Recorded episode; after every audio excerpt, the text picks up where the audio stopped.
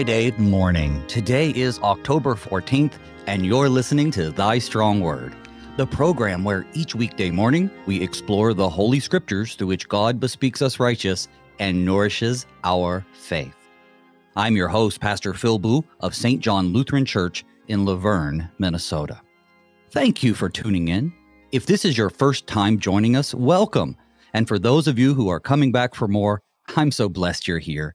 Be sure to tell your friends and loved ones that they too can be a part of the Thy Strong Word family by listening over the air on AM 850 in St. Louis area, online at kfuo.org, or through their favorite podcasting app. And be sure to show some love to our sponsor, the Lutheran Heritage Foundation. Learn more about their translation and publishing work at lhfmissions.org. Well, today is Friday, so you know what that means. Not only are we live and open to your calls at 800 730 2727, but I also begin the show with a dip into the old listener email bag. A quick one this morning from Kathleen, a listener on AM 850. She writes I just want to thank you for having your guest, Reverend Nabil Nour, on. What an inspiration, and I just love how adamant he is in his faith. May God grant all believers such strength and conviction. Thanks be to God for KFUO and for thy strong word. Thank you, Kathleen, for writing in. She's talking about last Friday's uh, October 7th episode on 1 Corinthians 14. It was titled Order in the Church. And Reverend Nabil Nour is a pastor of Trinity Lutheran Church in Hartford, uh, South Dakota. He's the fourth vice president of the LCMS, and I agree with our listener that Pastor Nour is a faithful servant and a great guest. So, folks, I encourage you to go online and send me an email too. Ask a question, make a comment, or just say hello. It helps me to hear from you because you too are a part of the conversation. So, email me at pastorbooe at gmail.com. That's P A S T O R B O O E at gmail.com. Well, today we begin a brand new book. Heading into the Old Testament, we now take up the prophecy of Daniel. The book of Daniel is both a Sunday school favorite and a deep uh, apocalyptic rather discourse. You know, tales of Daniel and his friends surviving a fiery furnace, Daniel emerging unharmed from a lion's den. These things point to God's ability to protect his people. But Daniel also writes of mysterious dreams which carry a foreboding warning, a disembodied hand that writes cryptic messages on the wall, and visions of beasts which predict the falling of great kingdoms. All of these we'll investigate through the end of October. But this morning, our text is Daniel chapter 1. In this chapter, we're introduced to Daniel and his friends, Hananiah, Mishael, and Azariah, as they are taken captive by the Babylonians. They were brought to the king's court to be trained, but they demonstrate their faithfulness to God, even in the face of great temptation to give in to that lavish but sinful lifestyle of the Babylonians. So, to help us begin our deep dive into the book of Daniel, I'm pleased to welcome my guest this morning, the Reverend Ryan Fairman, pastor of Zion Lutheran Church in Wausau, Wisconsin, and teacher at Wisconsin Valley Lutheran High School in nearby Mosinee. Uh, pastor Fairman, welcome to Thy Strong Word. Thank you for having me on this morning. Oh, it's great to have you on. Now, brother, I read somewhere that you are fond of conversations about theology over a good toasty pipe and with a pint of dark beer or black coffee. Well, it's 11 in the morning, so I presume you've chosen black coffee this morning. It's black coffee, and I'm indoors, so I'm not allowed to have my pipe. So, well, one out of three, I suppose, isn't bad. We're happy to have you on. How is ministry? That's right. Good theology can come without all that. We can we can have a good discussion regardless, right? Yeah. Well, at least I would hope so. I would hope so. Yeah. Uh, how is ministry going there at Zion Lutheran? Uh, it's going great. Uh, it's, it's a small country church outside of the town of Wausau, so I'm surrounded by more dairy cattle than I am by people in my congregation usually. But it's snowing this morning, Oh, wow. It's snowing up. So I'm in Minnesota. I'm a little ways from you mm-hmm. in the mm-hmm. southwestern corner of Minnesota. And we have chilly weather, but no snow. So I assume it's just a dusting, though. You guys aren't, you know, plowing yet. We're not plowing yet, but it has been snowing all morning. So we're getting a foretaste of the winter to come. wow. Well, I, I like snow, so I look forward to it here. And uh, I, I have you grow? Did you grow up there? Is this a, a home for you, or did you get relocated to where you are at in Wisconsin?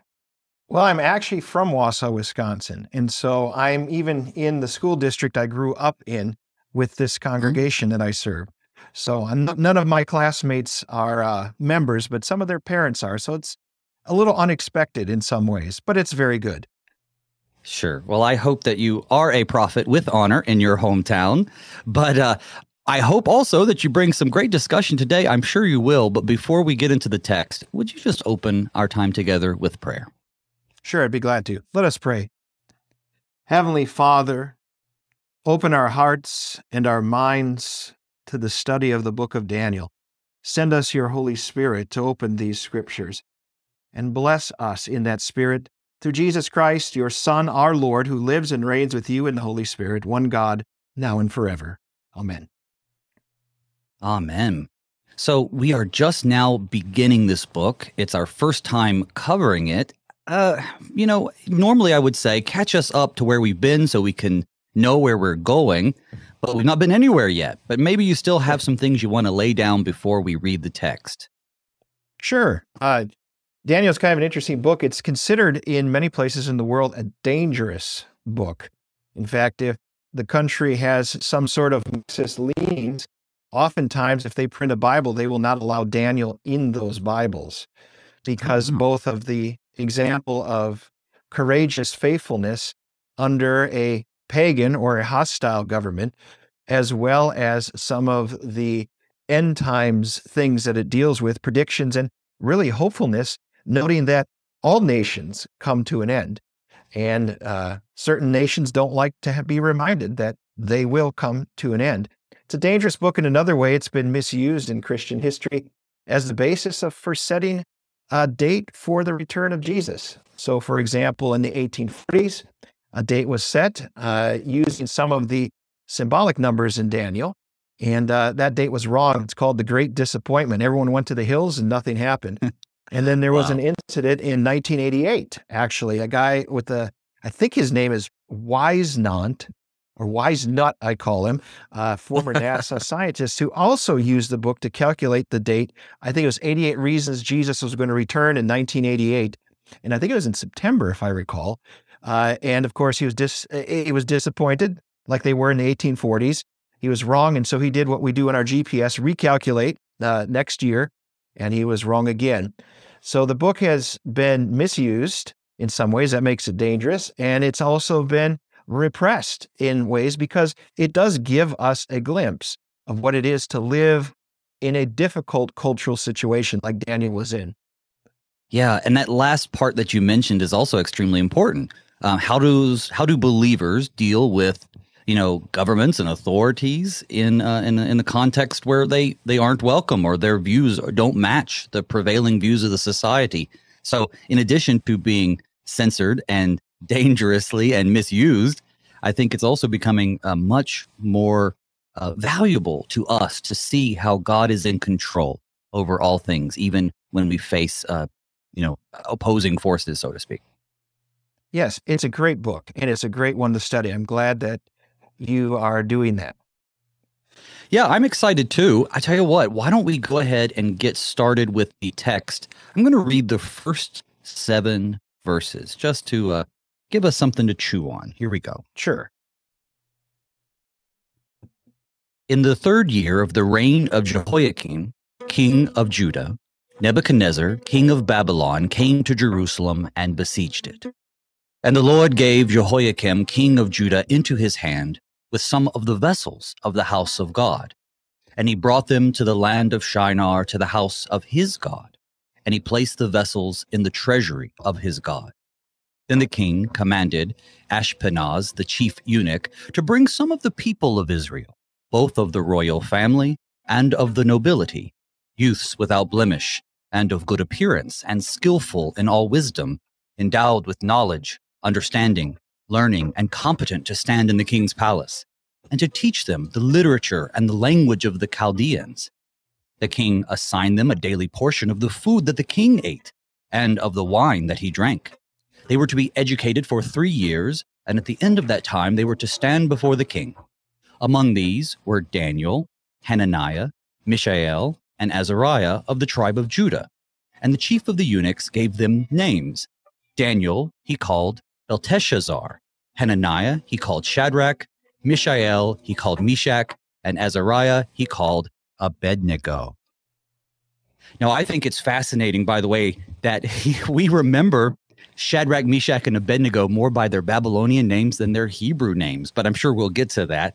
So here we sure. have the text before us, just the first half of the chapter. Um, start us off with a conversation. You know, where what's going on here? Sure, and probably the listener should know that Daniel's kind of unusual in that it's written in two languages. And our first chapter is written in Hebrew, and the later chapters are, but the middle stories that everyone knows are written in Aramaic, which is a language that is kind of like a public language, like English is around the world. Uh, and so that does make it unusual. When I tried to train, I learned Hebrew in seminary, as we all do. And my first uh, attempt at translating was to be in Daniel just for fun. I liked the stories and I tried and I failed and I took it to the Hebrew professor. I said, What? I just, you said I learned this stuff and I can't even get past the first line of Daniel chapter two. Uh, and he said, Well, that's because it's in Aramaic. But back to one, I wonder, uh, some of the book is public, some of the book is for the, you know, believers to read. So that's, people should just know that. What's going yeah. on? Um, back in, uh, oh, it's around 900s BC. Uh, Israel kind of split in two. This is after Solomon was king into a northern kingdom and a southern kingdom, kingdom of Israel in the north and the kingdom of Judah in the south. And they had been kind of going along for about 19 kings worth. Uh, and scripture judges the kings of the north as bad, and eight of the kings of the south, of 19 in the south as well, were good. Uh, the northern kingdom had gotten taken away into exile by the Assyrians. It was the Assyrian policy to disperse people so that they would no longer be a people. And Assyria was pretty successful at that. They were pretty brutal. The Babylonians ended up taking over Assyria, and they preferred to relocate groups of people or take the cream of the crop, a little bit different procedure, and it worked for them. But the world situation, if we went back to 609 BC, was this competition between Egypt and between Babylon is who's going to rule in that Middle Eastern area. And back in Israel, King, uh, excuse me, Judah, uh, King Josiah, a good king, had died. He was defeated at a battle of Megiddo, and Jehoiakim became king. Jehoiakim was basically like the mafia. He was all about extortion, murder, greed, ran the, ran the place into the ground. And in 605, Babylon starts eating up Egyptian territory. They have a big battle up in what we would call Turkey. Today it's the Battle of Carchemish. And Nebuchadnezzar is crown prince.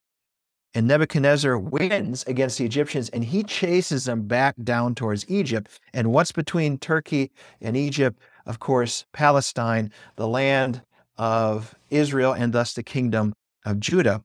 And he it says here besieges basically uh, Jerusalem. It's it's it's ripe for the picking. Jehoiakim is not a strong king, and so basically he, you know, wherever the wind is blowing, he becomes a vassal, a uh, a servant state to Babylon. And so to do that, uh, Nebuchadnezzar takes some of the vessels of the house of God, takes some of the cream of uh, Judean society, young men and other workers there, back with him. In fact, he has to run back north because his dad dies and he has to be crowned king. And so this first exile of the people of Judah, it's predicted by the other prophets, happens. The big one happens when the temple is destroyed a few years later. But this Daniel is part of this first group of the cream of the crop that is taken back to Babylon and to be sifted and there's other nations egyptians other people all around they're all taken back so they can train the best and the brightest and the best looking. They want good looking people in court. It's kind of like hollywood nowadays i suppose. Uh, and and to do that and and that's how daniel gets where he is. It's it's a really blessed thing in this way. Note that in the text as uh, nebuchadnezzar besieges uh, jerusalem it says the lord gave jehoiakim into his hand And so we find out right at the very beginning of the book of Daniel who's in charge of things. It's right. not Nebuchadnezzar. It's and it's and not bad. I would say one of the overarching themes is that you know yeah. no matter what's going on from the view of us, right? So you have Nebuchadnezzar, the pride of the Neo-Babylonian Empire. He rules for something like over forty years, mm-hmm. and he he does. He has these great, um, I don't know, I mean, great from his point of view, these great abilities to go off and and conquest and and and spread power. But but yeah, at the end of the day, the Lord is in charge, both of Judah, which you know contained the Lord's own people, and the and the pagans around them. I, I just think that you're right. That that verse two is so important. Um, but uh, and I'm sure you'll get into it. But then the vessels of the house of God. Now you mentioned that. Now that comes mm-hmm. up later in Daniel. It's it's important that we know how they got there because they get used later by a, another crown prince but in this case, he takes them there. But could you explain um, a little bit more about what the purpose was? Is this just so that he could go and take these relics from their temple and put them on the shelves with the rest of his own relics for his gods? Or is he preserving them for uh, like altruistic reasons? It doesn't sound like Nebuchadnezzar. You know, why would he take those things? Well, it was predicted, uh, and I, I think in Isaiah, but I could be wrong on that, that that Jehoiakim's house was going to be emptied out. Uh, and so, first of all, God is in charge of all this going on. But what is probably in Nebuchadnezzar's mind, because he takes it back to the, the main temple, and a leader back then is also high priest. Uh, maybe not in Judah, but in other countries. You think of Egypt uh, in their pharaohs, they're god kings in a sense. They have this connection to the gods. And so when Nebuchadnezzar takes over a town or basically a whole country like Judah, in his mind, he's saying that my God is stronger than your God.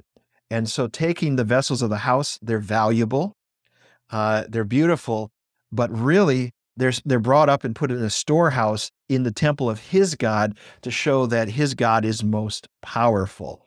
And of course, the text already tells us that's not really what's happening, but it is right. giving us a bit of the history uh, of what, how those vessels get up there so that when we get to chapter five, we can understand that. Uh, so that that that's why that's happening, and that's what would be going through a Babylonian mind is that we're king, our gods are the best, where God is actually a God of all the nations. And some of these kings are going to learn this. These details are also very useful uh, when we try to say, listen, you know, these accounts of scripture, they're, not really for the purposes of giving us the whole history of what's going on in a chronological type of order, um, but they are to show us our God working throughout history.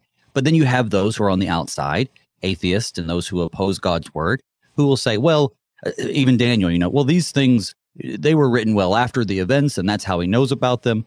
But then we we get this proof uh, every now and then, things like the uh, the uh, Dead Sea Scrolls that show their dating to be a lot earlier than you know the critics would say. We see details that match up in unprecedented ways, such as the records we found in the 19th century that correlated a lot of these Babylonian events. So I just think it's a beautiful when God inspires these authors to write some of these details down, because while not every detail has some sort of hidden symbolism or or even law or gospel behind it, they're often there to just fill in the story, but then they show us that these are are happening to real people in real time and space. And I just I think that gives this this very earthy, um, um, cathartic kind of texture to the text that says, "Let this is real stuff. This isn't a this isn't a Bible story." Yeah, I always tell people uh, what's different about the Holy Bible compared to other books in other religions. I'd have them turn to the back of their Bible and I say, What's back there? And they say, Maps. And I say, Yeah, right. we have maps. Why do we have maps? Because this stuff actually happened in a time and in a place. Yeah, that's that's a good one. Yeah. So let's continue on. Uh, it, speaking of, of of maybe not symbolism as much, but stuff that would perk up the reader's ears at the time is is bringing these vessels back to the land of Shinar. That's not what Nebuchadnezzar would call Babylon. This is this is this kind of a near Iraq, this, this southern Mesopotamia, but this is like old Old Testament stuff in Genesis. Shinar is where the Tower of Babel was. Uh, and so that would kind of perk up their ears that the vessels of the house of the Lord are going to the place where the opposition to God was in the past considered the strongest, or the wickedness uh, against heaven was considered the strongest. So we're being set up to say, wow, you know, we're going to end up in a place that is just always been considered the worst, the most opposed to God. And how are the people going to deal with that? And of course, Daniel going there in 605 BC before the great exile, and, and as well Shadrach, Meshach, and Abednego, is important because here Daniel starts to lay the framework down and, and gets into civil service as others so that God's people are taken care of.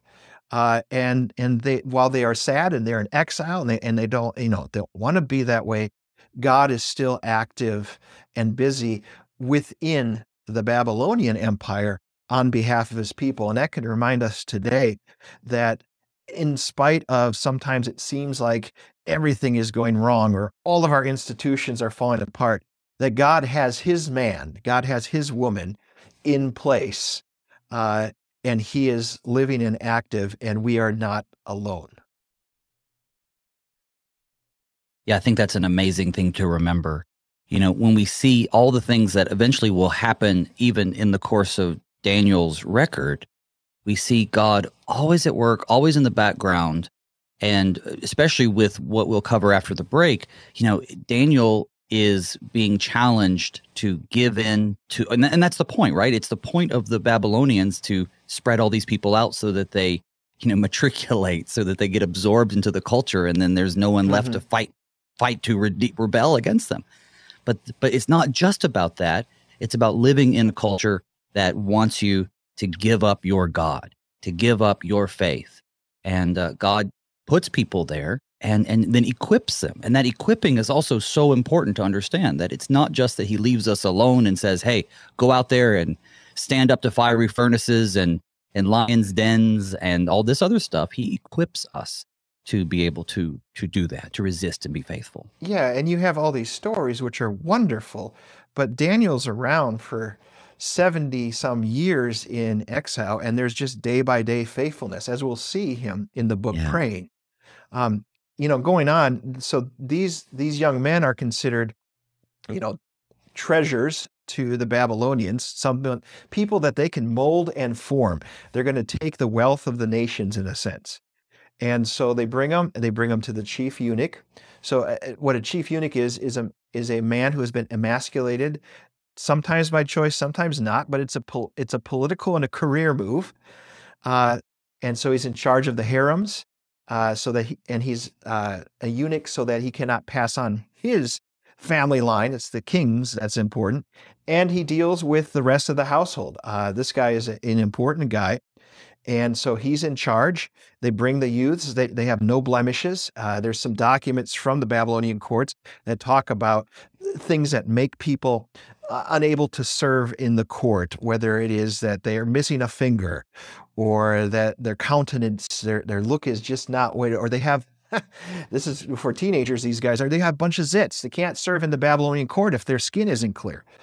Wow. Uh, so they, they pick these guys, they hand pick them, and they start to teach him the language. Uh, and the language means also kind of the customs, the history, and so on, both of courtly manners, but of uh, basically we would call magic uh, in, in what they would do so that they could be used to discern in court and other things.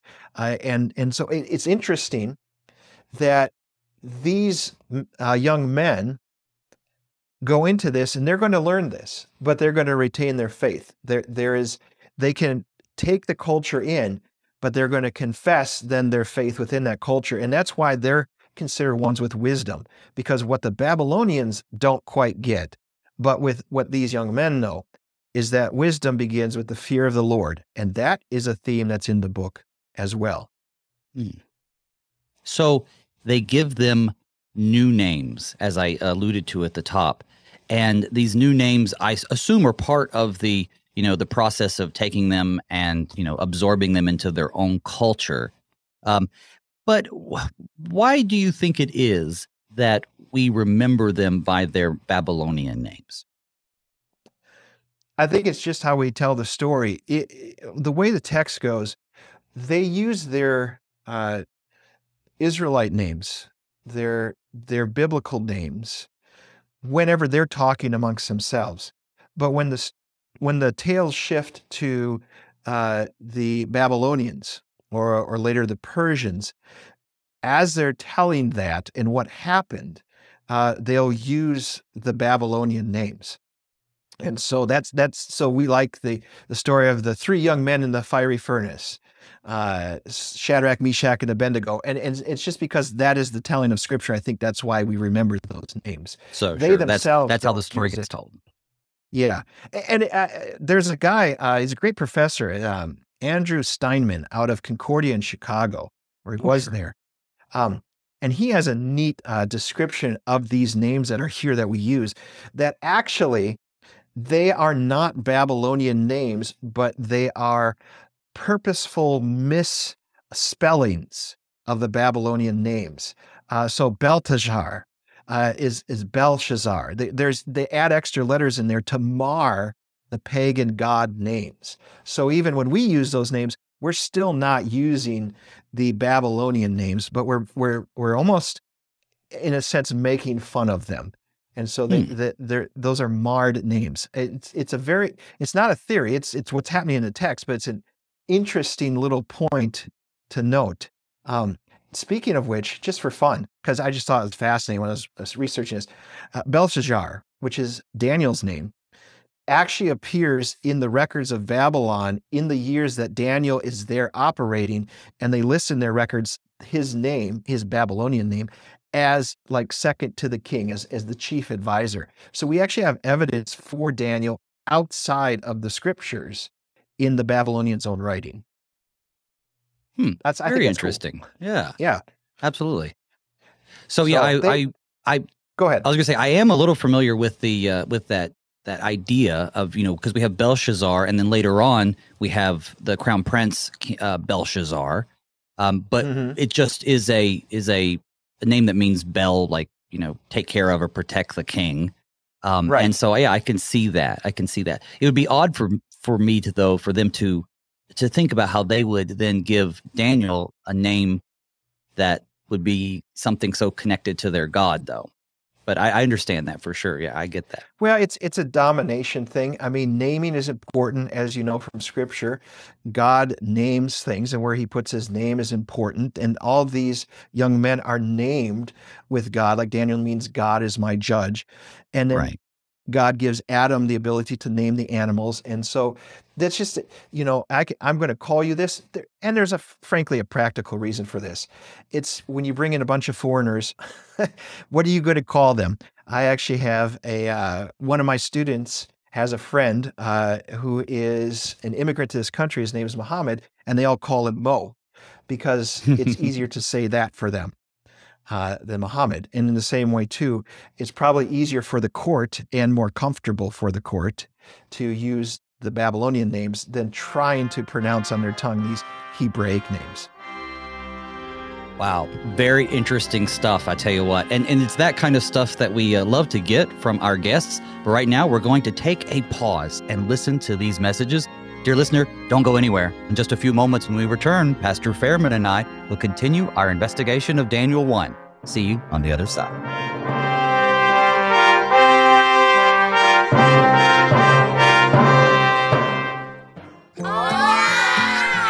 These are the voices of young Lutherans in Mexico City, children who are excited to learn more about their Savior, Jesus.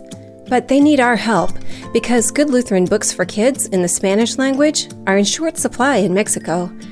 To learn how you can help tell Spanish speaking kids everywhere about Jesus in a language they can understand, go to the Lutheran Heritage Foundation website at lhfmissions.org forward slash Juan 316.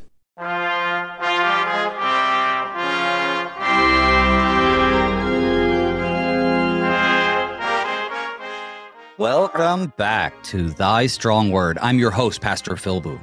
With me today is the Reverend Ryan Fairman, pastor of Zion Lutheran Church in Wausau, Wisconsin. Well, Pastor, before the break, you were already planting the seeds of a rabbit hole that I am undoubtedly going to be going down for the etymology of all of these names uh, after sure. the show. uh, awesome. I love it. Is there anything else, though, that you want to make sure we bring up before we read the second half of the chapter and get that on the table? Uh, I think we we can just read the second half and, and see where it spins out. Awesome. Here we go. I'll be reading Daniel chapter 1, verses 8 through the end of the chapter, which is verse 21, and this will be according to the English Standard Version. But Daniel resolved that he would not defile himself with the king's food, or with the wine that he drank. Therefore he asked the chief of the eunuchs to allow him not to defile himself. And God gave Daniel favor and compassion in the sight of the chief of the eunuchs. And the chief of the eunuchs said to Daniel, I fear my lord the king, who assigned your food and your drink. For why should he see that you were in worse condition than the youths who are of your own age? So you would endanger my head with the king? Then Daniel said to the steward, whom the chief of the eunuchs had assigned over Daniel, Hananiah, Mishael, and Azariah Test your servants for ten days. Let us be given vegetables to eat and water to drink. Then let our appearance and the appearance of the youths who eat the king's food be observed by you, and deal with your servants according to what you see. So he listened to them in this matter and tested them for ten days. At the end of the ten days, it was seen that they were better in appearance and fatter in flesh than all the youths who ate the king's food. So the steward took away their food and the wine they were given to drink and gave them vegetables. As for these four youths, God gave them learning and skill in all literature and wisdom, and Daniel had understanding in all visions and dreams. At the end of the time, when the king had commanded that they should be brought in, the chief of the eunuchs brought them in before Nebuchadnezzar. And the king spoke with them. And among all of them was none found like Daniel, Hananiah, Mishael, and Azariah. Therefore they stood before the king, and in every matter of wisdom and understanding about which the king inquired of them, he found them ten times better than all the magicians and enchanters that were in all his kingdom. And Daniel was there until the first year of King Cyrus. Well, now, talking about misusing Daniel, I'm certain there is somewhere out there a book called The Diet of Daniel or something like that, encouraging uh, vegetables and water and vegan foods to be the biblical diet of choice. But I don't think that's what's going on here. Why don't you start us off again? True. Besides being a book that's misused for dating the end of the world and is a threat to the Marxist, it is also a place where people get B movie level theology out of sometimes. Exactly. And so, yeah, the Daniel diet. I, I've heard of that book too. You know, Daniel, uh, and, and you see Daniel's leadership because we don't hear this with the other three uh, young men, but it's Daniel that resolves to do this. And you know they they are trained three years in the learning of the babylonians or really the chaldeans which is in the area that they're in and they can look back in the scriptures and say well moses was trained in all the learning and knowledge of the egyptians so all right we can do this too it's just like at the high school i teach you know we teach the theory of evolution not as true but so that the students are familiar with it so that they can defend and answer about it when questions come. Or I teach my students right. in history about Marxism, not because it's a particularly good theory, but they should be familiar with it. And in the same way, too. So they absorb that. They say, okay, we could do that. Moses did this, we can do this. The names, they get the names. And, and Daniel has his little rebellion in the book that he writes here because he he slurs the names that they actually had. Um, but but okay, that's what that's what's going to happen, and it's happened in other times and places where people have culturally two names. We see this in the Gospels sometimes where someone's got a Greek name and someone's got a, a Hebrew name. But when it comes down to the food thing, uh, Daniel resolves that he's not going to defile himself. And there's theories that spin out all over the place. What what is it about the meat and the wine? Um, is it is it that the meat was not kosher? uh, the Babylonians did eat pigs. Is it not prepared in a, the way with, with the blood drained from it? But that doesn't explain the wine. But could the wine be offered to other gods? And people have a lot of different ideas on why Daniel decides to do this. But, you know, maybe the vegetables then aren't as objectionable. And vegetable there uh, in the Hebrew is referring also to grains. So he's having bread and vegetables. Uh, but they're offered too. There's there's grain offerings both in in the scriptures as well in other cultures. So we might not know the exact reason that this was a point of stress for Daniel, but he tells us that it's so that he would not defile himself. And so for some reason, this would defile him, and this is his act of resistance to the culture. He doesn't swallow the whole culture. There is a line. And uh, and so it has nothing to do with what's more healthy for you. Uh, and, and, I'll point out why that is in just a little bit. But let's just go. Let's go. Ahead. He, he, he tells the chief eunuch, "I'm I'm not going to do this." Um, and this that's a gutsy thing to do, because mm-hmm. that could be interpreted as rebellion against the king. That that could be interpreted as treason. He could be killed right there.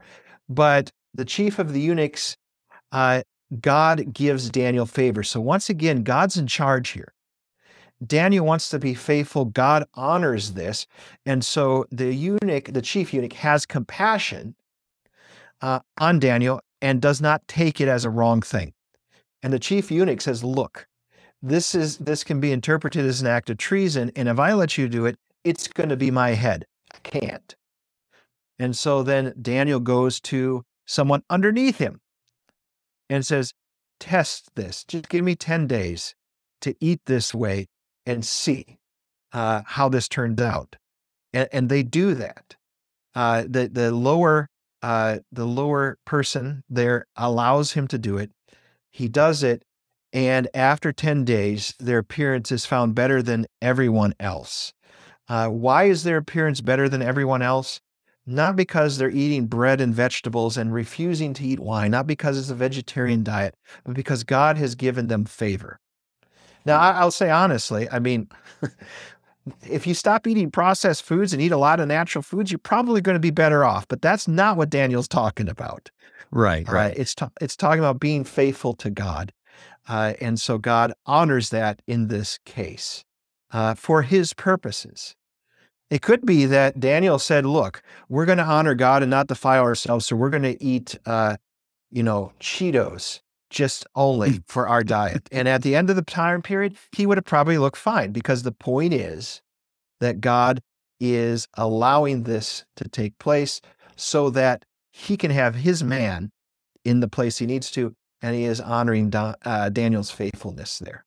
Now, I don't want to lead us off on too big of a tangent, but just as a thought popped into my head, you know, sure. why is it that when people look at, say, the the book of Daniel, and they're so interested in trying to date the coming of Christ or to come up with a new Daniel fasting diet so that you know they can sell books. I, I you know, maybe I just answered my question, but why is it that people seem to be so fascinated with the esoteric things that they feel like they can read into the Bible as opposed to what is clearly the plain reading? I mean, you're a very smart and accomplished pastor, but I think that it's the plain reading to say that God is in charge here. He flat out says it. So you don't have to have, you know, degrees in theology to understand that the point of this is that God is is showing uh, them his providence and protection. And yet people still want to read into it something that is just simply not there. Uh, so I'm just thinking about that. You know, is that the is that the human nature to want to cling to things that are new and novel and esoteric?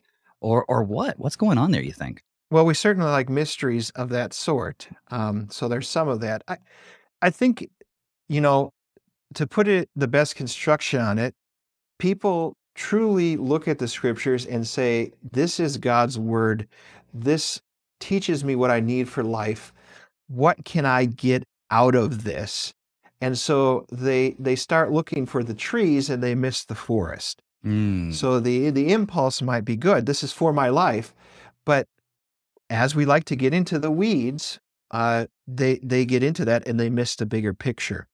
And well, that so is, is, a much better construction than what I yeah, normally that, put on it. And, and so, which, yeah, some people want to make money; they're looking for stuff and things like that. Yeah. As for the dating of the book, and you know, Dan and writing it, in the end, you know, there's all kinds of these theories and stuff like that. And they're liberal scholars, and honestly, they are. They they don't believe that miracles can happen. And so when Daniel has miracles listed, that can't happen. When there's predictions in the future uh, that can't happen because you can't predict the future. Uh, there's a good uh, Lutheran satire video.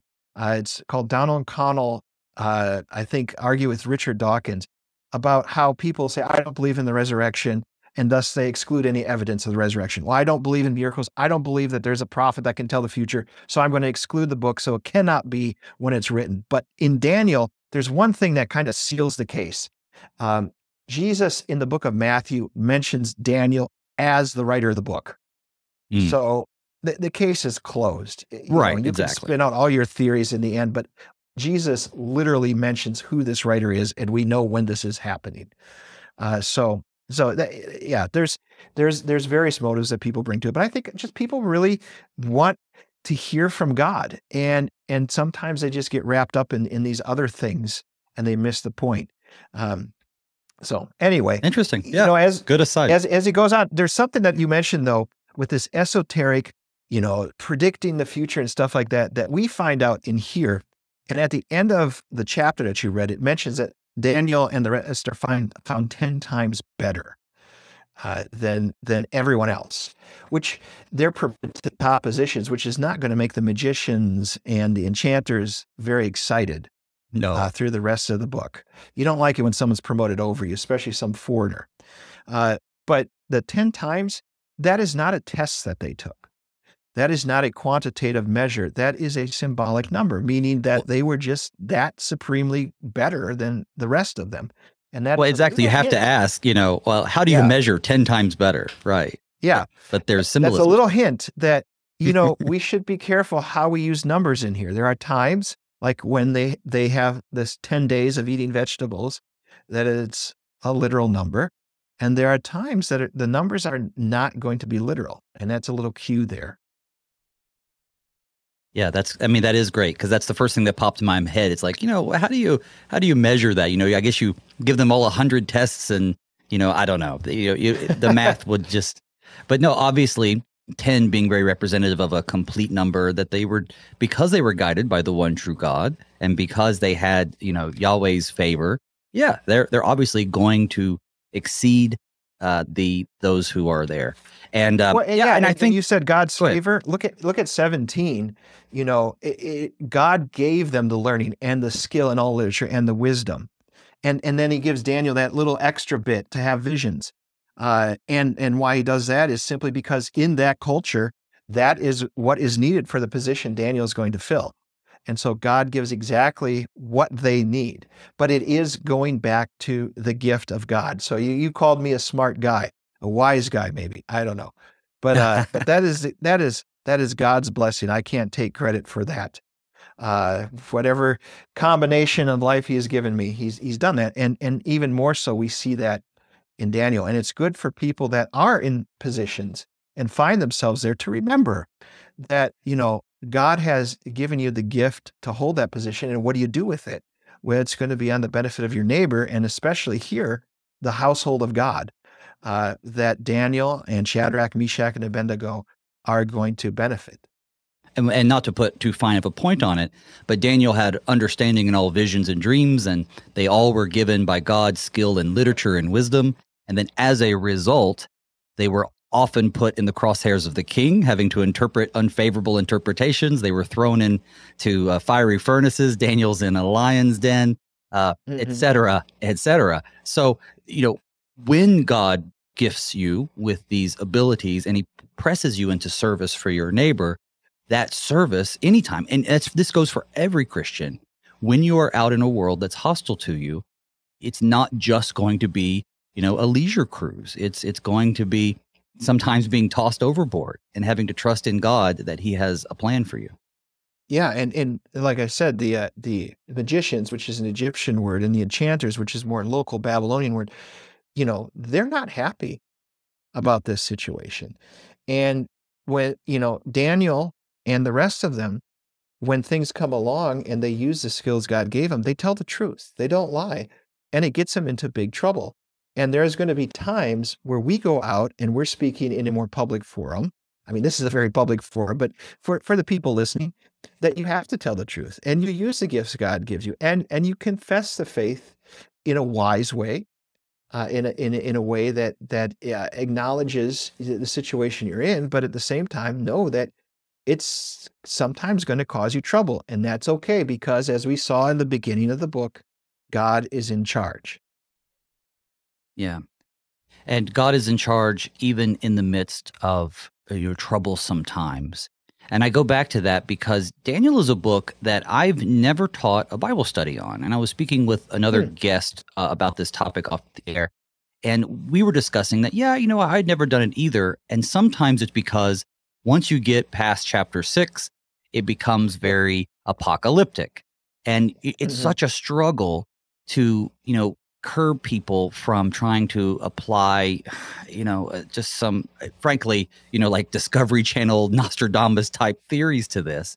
And when you discover that, just like the book of Revelation, this is written by, uh, you know, by by people, men of God, at God's inspiration for the purposes of comforting Christians, that you don't have to be afraid of the scary imagery. A lot of this has already happened which gives testimony to not only the prophecy of Daniel, but also to, you know, the the the validity of, of God's word. But yeah, these things are all for the building up of God's people. They're never designed to cause us to be uh, afraid or disheartened. And I think uh, as I've been going through it for the purposes of this channel, I've learned uh, a lot, a lot.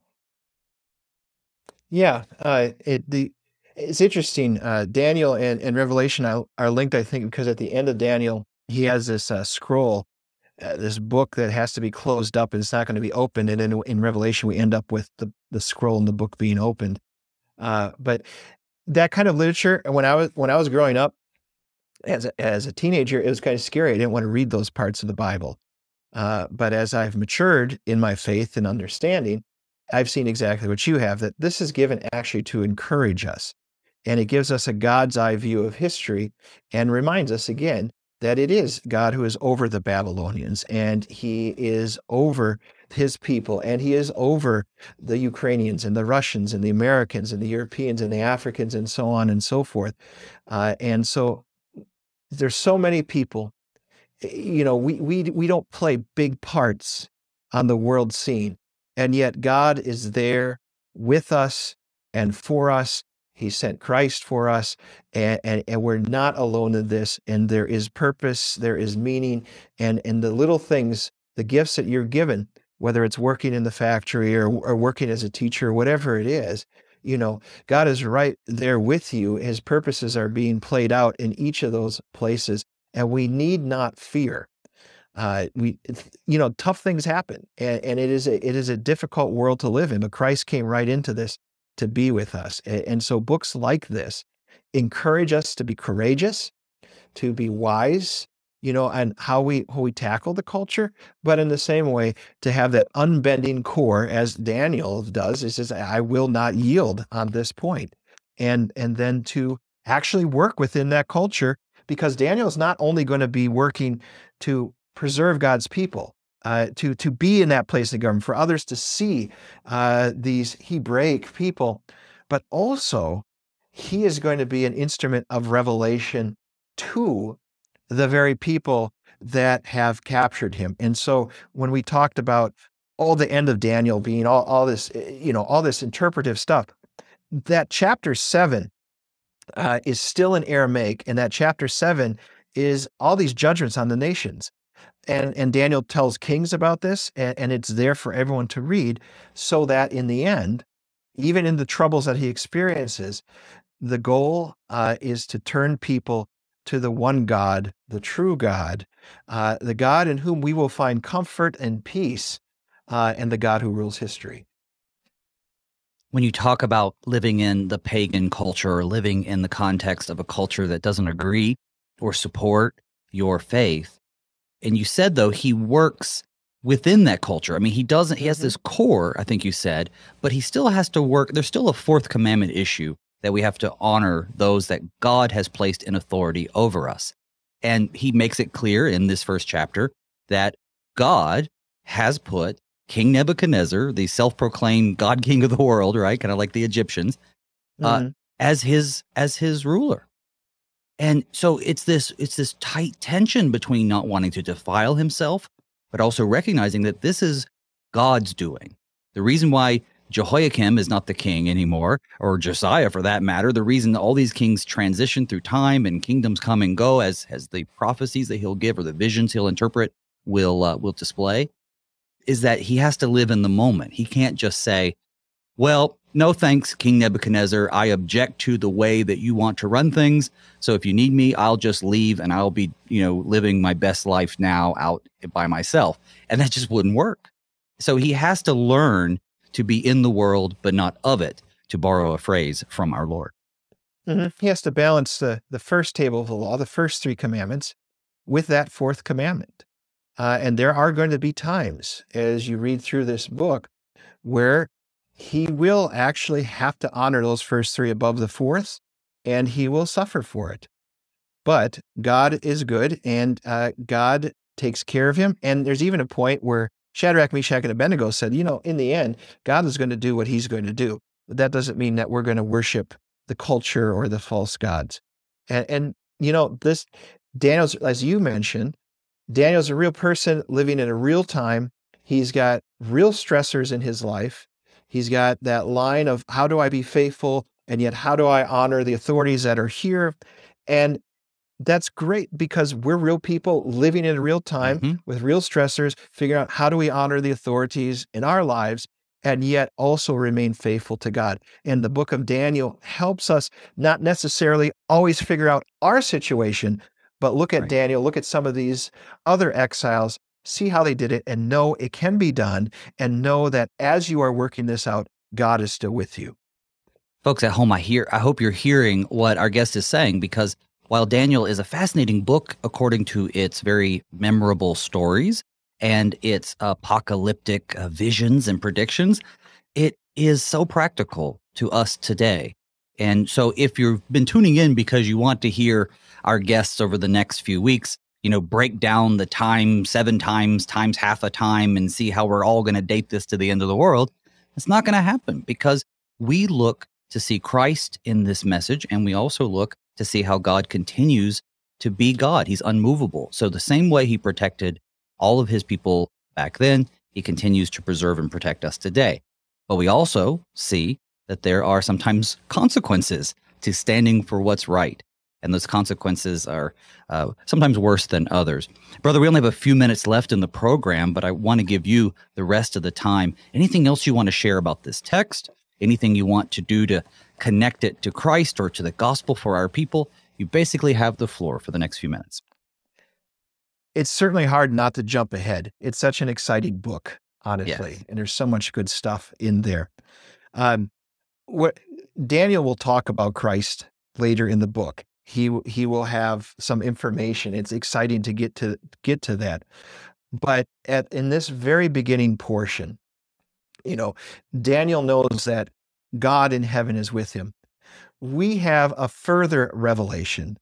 Uh, the Word was made flesh and dwelt among us. Daniel would have loved to look into this, and maybe he maybe he did, uh, and, and it's not, it doesn't tell us there in his book, but we Christ promises that He will be with us to the very end of the age, and so we need not fear what is going on in our lives we just continue to turn our eyes to him. And so, again, the first chapter of this book sets out for the rest of the book all those hints going forward, you know, the vessels of the house of God, the, the faithfulness. But we too live just like Daniel in the governing structures, the country, the place, the time that we are in. And just like Daniel, God is with us. Christ has come and he is indeed risen from the dead, and the gates of hell will never prevail over the church. And so you will stand. And even if it would come to the point of the shedding of blood, our Lord is alive and he will resurrect us from the dead. There is nothing to fear when it comes to the future things. Uh, and so in the meantime, we remain faithful. We raise our families. We, you know, do our jobs and we love the people that are placed around us. I'd like to I- thank my guests this. Mo- oh, sorry. I'd like Yeah. to thank my guests this morning. We're out of time. I wish we Sure. had so much more time to keep digging into this. But uh, pastor of Zion Lutheran Church in Wausau, Wisconsin, and a teacher at Wisconsin Valley Lutheran High School. That's the Reverend Ryan Fairman. Pastor, thank you for being on the show. Thanks for having me. God bless you. And thank you, too, dear listeners, for tuning in to Thy Strong Word. I've been your host, Pastor Phil Booe. Tune in tomorrow as we turn the page to Daniel chapter 2. King Nebuchadnezzar is plagued with a dream that he can't understand. I wonder who will be able to help him interpret the dream. Tune in or read your Bibles to find out. Until then, may God's peace and blessings be with you all as we pray, Father, keep us in thy strong word.